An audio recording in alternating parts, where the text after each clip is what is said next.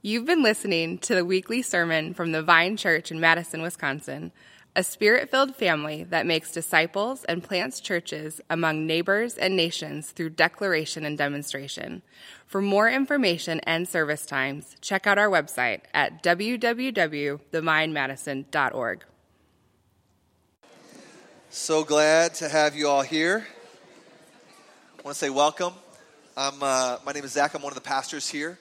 And so, welcome to you. I want to say happy Mother's Day to mothers in the, in the house today. And so, we're so thankful for you and your tireless efforts. And so, we just want you to know that you're loved and appreciated. And so, may that be felt by you deeply today. All right? If you have a Bible, go ahead and grab it. We're going to be in Matthew chapter 5. Matthew chapter 5, it's the first book in the New Testament. Matthew chapter 5, starting in verse 33. Matthew 5, 33. Now, we've been in a, in a, in a, a bit of a mini series where Jesus is referencing the culture of the day and Jewish people that had been learned and taught the Old Testament and what they kind of knew as what's religiously normative, what the normal setting was based on how they read the Old Testament, and he wants to adjust some things because he is God and he has the authority to do that. And so we've been talking about anger, we've been talking about lust, we've been talking about divorce, remarriage, adultery, and today we're talking about truth telling. Truth telling. Now we have a saying in our culture, right? It's very short. It says, talk is cheap. Talk is cheap. And we all know what that means, right? It's like your words aren't worth very much if the deeds don't follow and support those words, right? Talk is cheap. Your actions are maybe more expensive. Your, your actions are really where the value is. Talk is cheap. So if your words are completely aligned with your deeds and there's no discrepancy there, we would say that's a person of integrity, right? But if someone doesn't have a track record of following through, we would say talk is cheap. I guess if they tell me something, eh, we'll just kind of wait and see. Well, Jesus is speaking to this today in our text. He's speaking to his first followers 2,000 years ago. He's speaking to us today through his word. And he wants us to think about what's your reputation? Do you have a reputation of being trustworthy with your words? What's your track record? Do you have to dress it all up to get people to believe you? Or is just a simple, yeah, I'm telling you the truth, is that, does that suffice? Look at the text here, verse 33. Again, you have heard that it was said to those of old, You shall not swear falsely, but shall perform to the Lord what you have sworn. Okay, so it's the same formula we've seen, right? That you've heard it said, meaning, I know this is your religious context. This is kind of normative in your culture. This is how you guys handle yourselves. This is what's, what's going on. And you've been shaped by what the Old Testament says. And in their culture, giving oaths or swearing, like, like swearing on the Bible, that kind of swearing, uh, or giving a vow, all kind of the same idea, okay? It was very, very uh, normal in their culture because the Old Testament speaks to this a lot. Let me give you some examples on the screen. This is what God said in the Old Testament, Numbers 30, 30 verse 2. When a man makes a vow to the Lord, he must not break his word. Deuteronomy 23 21. If you make a vow to the Lord, do not be slow to pay it. Leviticus 19 12. You shall not swear by my name falsely and so profane the name of your God. So, this was their context giving oaths, vowing to do something, um, a pledge, you know, a lot of different ways to think of it. That was very common for them. Jesus is speaking into this culture. If something was said to be true and you vowed it or you made an oath that it was true, it had to be true. If you said you were going to do something and you swore by it, you had to do it. Now, all of this seems like a life of integrity, right? So what's the what's the problem? Why would Jesus want to amend it? Because he's about to amend it a little bit. Look at verse 34, right at the beginning. It says, You have heard it said, but I say to you, verse 34, but I say to you. So he's about to make some amendments here. Now, why would you want to do that? Because keeping your word with an oath and being consistent, that's a good thing, right? Well, here's again where we have to kind of climb into the world of the text and understand historically what was going on. And, and here's kind of the idea he's speaking to a culture that had been perverted by the religious leadership. The religious leadership, the scribes and the Pharisees. Remember, way back a few verses ago, Jesus said, You know what? If you want to be in my kingdom, if you want to be a part of where I rule and reign, your righteousness is going to have to exceed that of the religious elite of the day, the scribes and the Pharisees. You're going to have to be more righteous than them. And so this is kind of what was going on. See, the religious leaders were perverting this. And they had all this, this system of technicalities when it comes to oath keeping, when it comes to making a vow. They had all these ways that they could get around it. So they would say, I'm making an oath right now, but kind of like my fingers are crossed behind my back. So it doesn't really hold. And they had these linguistic, technical ways of doing it. So, like, if you were, just one example from their context, if you swore by the temple, like, see this temple right here? As true as that temple is right there, standing, my words are as true as that. I'm swearing by the temple. If you did that, it wasn't binding, according to them. But here's here comes the technicality. If you swore by the gold that was in the temple, as sure as the temple has a bunch of gold in it, you can trust my words. If you did it like that, in that form, with those exact words, then that was binding. They had systems like this. And, and, and the whole point is that the system was corrupt. And Jesus is, is, is, is speaking to that. He's saying, You guys have this system that's just verbal gymnastics so that you can, guys can get your way. And so that if you give an oath, it can have the appearance of being trustworthy, but deep down you know that it's not really that trustworthy. That was rampant in their culture from the religious leaders. And there's historical documents that show us this as we look into Jew- Jewish history.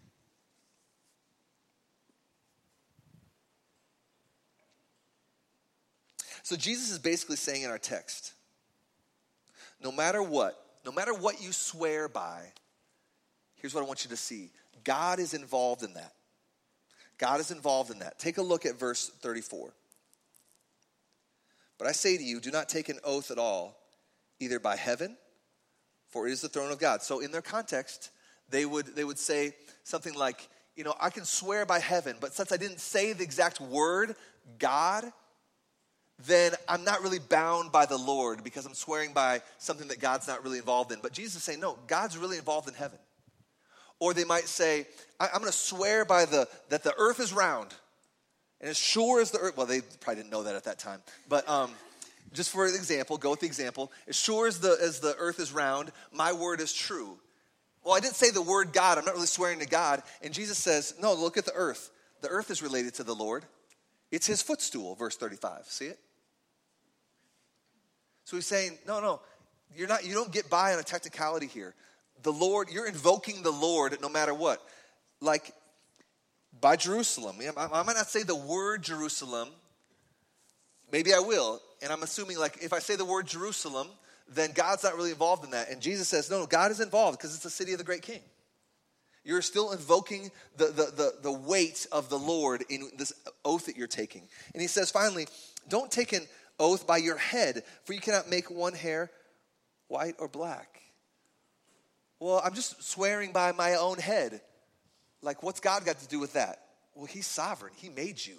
you. are powerless to change one hair of your head make it white or black. You can't do that. God's involved in that. So there was this whole system of technicalities that if you don't bring God into the picture, then your oath isn't really binding. And Jesus is saying, no, that's not the way it works. God is involved in everything. You can't have just this easy way out. Jesus is saying that's crazy. So he's confronting his culture of the day. I want you to see that, okay? But now I want you to see this last verse. This is the point for Jesus. And this is really what I think he wants to land on his first hearers and us. Verse 37. Saying all that historical background aside, here's the, here's the thing, guys. Verse 37 Let what you say be simply yes or no. Anything more than this comes from evil. Let your yes be yes, your no be no. What does that mean? I remember reading this Bible verse as a kid. I didn't know what that meant. And just up until recently, this kind of landed on me. I mean, you guys are probably way smarter than me and have always understood this, but I didn't get this. Um, what it means, though, is this you shouldn't need to swear by anything because you're known to be a person of integrity. You're known that your words are true. When you say it, it's true. If it's not true, you wouldn't have said it. Right? Like, if I asked my son to mow the lawn, if I ask my son to mow the lawn, and then I follow up with him and I say, Son, did you mow the lawn?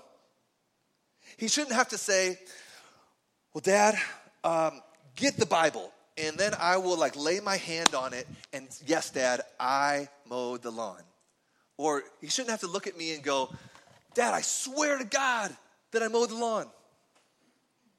As God is my witness, I mowed this lawn, Dad. Like he shouldn't have to do that. And he doesn't because I trust him. So if he says that he mowed the lawn, I believe him, right? That's all I should need. Yeah, yeah, Dad, I did. You understand what I'm saying? Your yes should be yes. You shouldn't need more. You shouldn't need some whole system of oaths and vows and gather the witnesses and get the signed documents because you're known for being trustworthy. That's God's kingdom people. That's what Jesus is saying. But he takes it a step further. He ramps up the weight of his words. You see it here? How, how does he do that? Let you, verse 37 Let what you say be simply yes or no. And here's how he describes it anything more than this comes from evil or comes from the evil one. Now, whoa, Jesus, you're kind of ramping things up here a little bit. Is it really that big of a deal? Well, let's think about this for a second.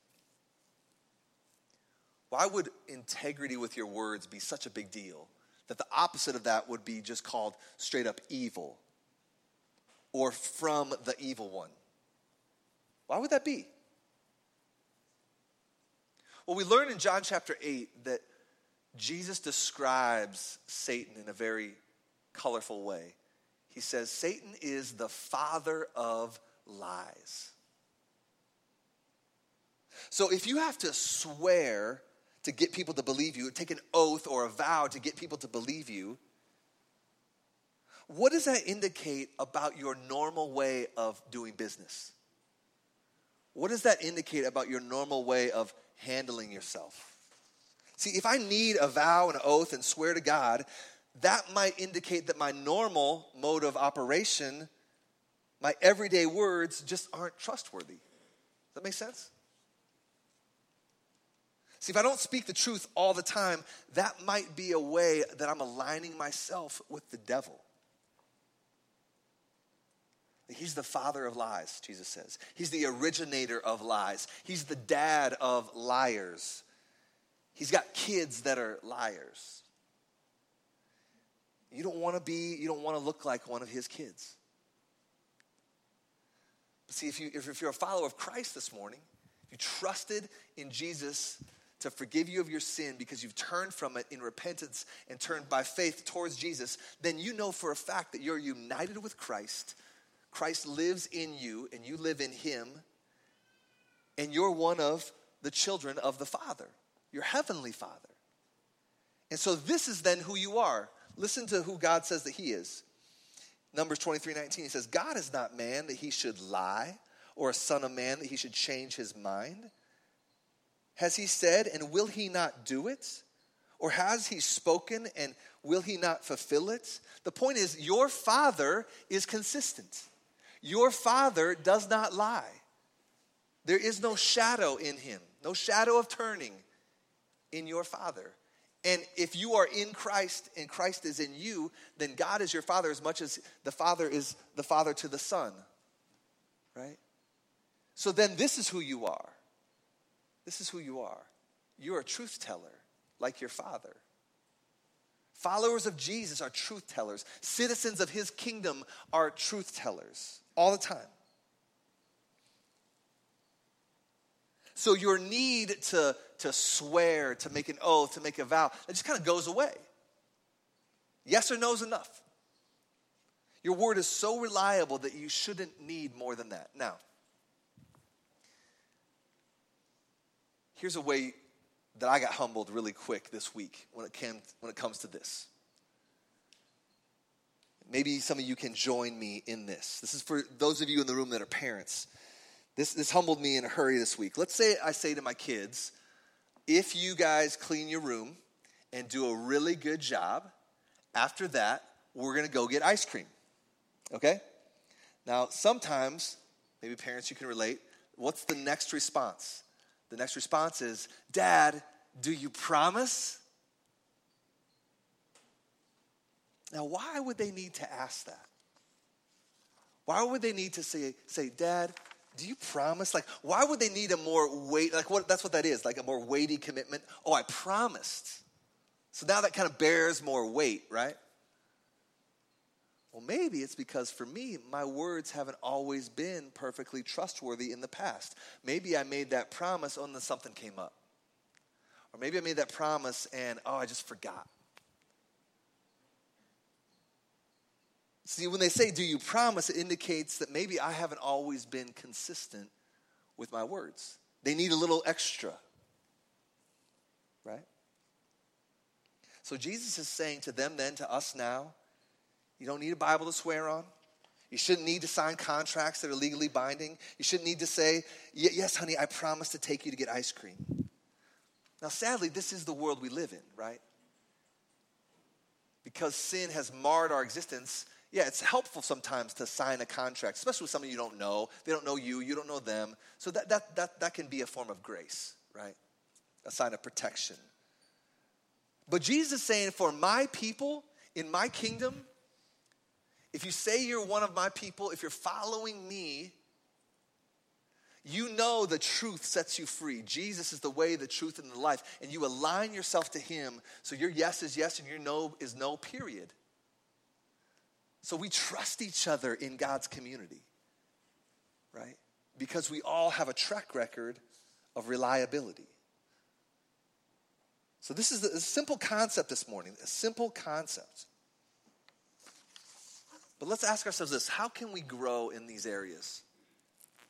Yes, yes, no, no, period. How can we be known as collectively as a church that we're a community of truth tellers.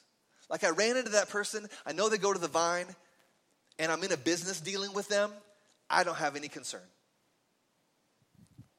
It might not be everything that I want, but I know they're not going to try to screw me over. Right? They're going to at least tell me the truth. Like that's what we want to be known for, right? We're not sleazy, hiding things, right? We're a, pe- a, community of people. That's what Jesus is saying. You guys are a community of people known for your verbal integrity. I have to wonder about those vine people. Like, they're trustworthy. When they say they're going to do something, they do it. So, here's the question If I'm tempted to fudge on the truth, if I'm tempted to maybe water it down a little bit, why might that be the case? Or just not water it down, just flat out lie. Why might that be the case? Let, us let's, let's be a little introspective here this morning. Let's, let's ask some questions of our hearts. I think there's probably a thousand reasons, but let me just give you two that I think jump off the page for me right off the bat. Number one, I might be tempted towards people pleasing. I might be tempted towards people pleasing. Number two, I might just be straight up selfish. People pleasing, selfishness. Let, us let's look at those. First, people pleasing. So, maybe I'm a people pleaser. I just, I just don't want to make anybody upset. And we live in a world where if you're going to tell the truth, it's not always comfortable, right? And telling the truth, you know that that might land on ears in a way that's not very favorable. And so then what are you tempted to do? If you love yourself more than the truth, and you just want to make sure everybody's happy and we don't ever ruffle any feathers, what are we tempted to do? We're tempted to water it down, right? We're tempted to make it a little easier to swallow. Now, why would this be a problem? What happens is it, it, it will eventually, it, it'll probably take a while, but it will eventually erode at trust in your relationships if you're a people pleaser. Now, why would that? Let me, paint a picture for you. Let's say um, I'm married to my wife for 21 years, and let's say she has the opportunity to observe me. You know, you marry someone for 21 years, you observe them a lot, right? And she observes me quite frequently in situations where I might be tempted to not tell the truth because it's going to make someone uncomfortable, okay? And so I'm in a situation, she's with me, and I can tell the truth. I know that's gonna be a hard truth for someone to, he- to, to hear, to stomach. And so what do I do? I just kind of water it down a little bit. I make it easier. I don't tell the truth all the way. And over the years, she observes me doing this. Well, then what's going to happen when, when her and I get in a scenario where she knows that I need to tell her something that's not easy to swallow?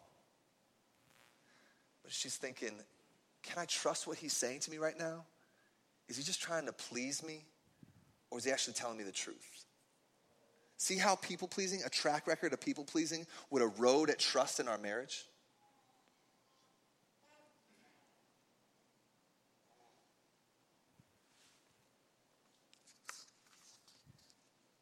So, fear of man, people pleasing, needing people to like you at all costs, that's going to erode at trust in your relationships. It's dangerous. So let me ask you this Are there ways that fearing people's opinions, that you're fearing people's opinions so much that we're tempted to lie so that we don't upset anyone? Now, you can swing to the other side. The pendulum swings both ways, right? You could just blast people. Like I'm I'm a um, I'm a soldier for the truth. So I'm just to blast people. Right? Now, that's not what we're talking about. Like you can you can screw up on either side, right? But what I'm saying is, as long as you come with gentleness and respect and humility, if someone that you're speaking to won't receive what you're saying, that's not on you. Like you're free to tell the truth. No matter no matter what the response is. So if I'm tempted to fudge on the truth, why might, why, why might that be the case? Well, it might be because I'm, I'm really loving myself more than the other person. Because ultimately, fudging on the truth, dumbing it down, making it easier to swallow, doesn't help them. The truth is what sets you free. So you're really asking them to stay enslaved. See that? You're just loving yourself. It feels good in the moment. Long term, it won't ever pay off. So, number one, I might be a people pleaser. Number two, I just might be just straight up selfish right? Sometimes telling the truth is going to make you uncomfortable, right? If I tell the truth, it's going to cost me, and I just don't want to be uncomfortable. The cliche is often true, right? The truth hurts. So let me just give you an example from our life right now. So, right now, we're in the process of selling our house. And the uncomfortable truth is found on an inspection report, right? We had our house inspected, and the truth comes back there are things wrong with our house. And now we're in negotiations with the people that want to buy our house. Uh, we're not moving. Uh, I'm sorry, we're not moving away from Madison. We're just moving across town. Sorry, I didn't give that disclaimer. Um, yeah, so we're just moving across town. Someone's buying our house, and um, and so we're in negotiations now. And so, what, what could we be tempted to do? Because they're asking for a significant amount of money, uh, the offer to be decreased by a significant amount of money based on things that are wrong with our house. Now, there's ways that you could get around that, right? There's ways that we could just simply lie. Why? Because we're uncomfortable. The, the, the, the five digit number that they want makes me uncomfortable, right? But think about it. That's just straight up selfish Because if I were in their shoes, I wouldn't want to be treated that way, right? And, and Jesus says that, you know, at the end of the day, you just got to treat people the way that you want to be treated. That's what love is. But I'm not thinking that. I'm thinking, what about me, my bank account, my bottom line? It's just selfishness. And that might tempt me to lie. That might tempt me to be deceptive in how we're managing our business dealings. And there's ways you can hide things in a home inspection and all this nonsense, right? So, at its core, selfishness could tempt us to lie. Fearing people, raw selfishness. Can any of us relate to this? I, I can. I think all of us probably in big ways or small, have room for repentance. We've all done it. All of us in the room right now. So, where's the hope when we hear these words from Jesus? And you know we're all, in one way or the other, guilty. Let me tell you a story about a guy in the Bible that was, he had some problems with his mouth. He had a problem with his yes being yes and his no being no. This guy's name is Peter. He was one of Jesus' most intimate followers James, John, and Peter. Those were Jesus' three guys. And Jesus was in the final hours of his life, and he was being questioned by the religious authorities. He was being tortured, and he was a few hours away from crucifixion. And Jesus is witnessing all this. I'm sorry, uh, Peter is witnessing all of this go down. And he's kind of witnessing from a distance, seeing Jesus questioned, tortured. And he wants to know what's going to happen because Jesus is his guy. That's my guy, Peter says. And as he's observing from a distance, there's a, a young girl comes to him and says, Hey, you're with Jesus. I know you're one of his guys. And he says, No, no, no, it's not true. She says, Yeah, I can tell by the way you talk, your accent. Yeah, you're Galilean, right? You're with Jesus, right? He's like, No, no, it's not true. She insists that, that he was with Jesus. And he, here's what he does he swears. He calls down an oath, basically saying, if, if you know, like, if what I'm saying is not true, may God curse me. That's a form of oath taking, that's a form of a vow. That's a heavy deal because he was fearful. He was selfish.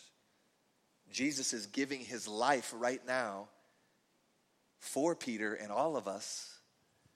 And Peter is not understanding that and rather pursuing selfishness. He was scared. We can relate to that. Well, after Jesus is crucified, Peter comes to his senses and he is just wrecked with guilt wrecked with conviction. And praise God that Jesus rises from the dead for Peter's sake. And Jesus comes to Peter, appears to Peter. And the Bible doesn't have any record of what Jesus said to Peter until one day they meet at, on the beach. And Jesus comes to Peter and he says, Do you love me? Peter says, You know I love you. He says, Feed my sheep, meaning, I want you to be a leader of my people. He reinstates Peter to leadership. He doesn't come and whack Peter because of his selfishness, because of his people pleasing, because of his lying and lack of integrity with his words. No, he reinstates him in grace. Isn't that amazing? See, there's grace for Peter if there was grace for Peter in his lack of integrity with his words, there can be grace for us. Right? I want you to feel the grace of God for Peter and the grace of God for you. Like Jesus died for Peter's lying tongue, Jesus died for ours. And all the, the shades of gray of the ways that we are not pursuing integrity with our words. Jesus died for that. And when you come to him in repentance, he's going he to reinstate you and give you the hope of grace, the hope that he will be with you forever, and reinstates you to get off the floor and walk with him. Jesus died to free our mouths, to always tell the truth. And his grace was costly. So let's stand in awe of this Jesus that can reinstate Peter, that can reinstate you. And let's allow this grace to change our lives, change our words, change the tone that is set as we, as we evolve into a community that's more and more known as people that their yes is yes and their no is no. Let's pray. Father, thank you so much for this word that is true.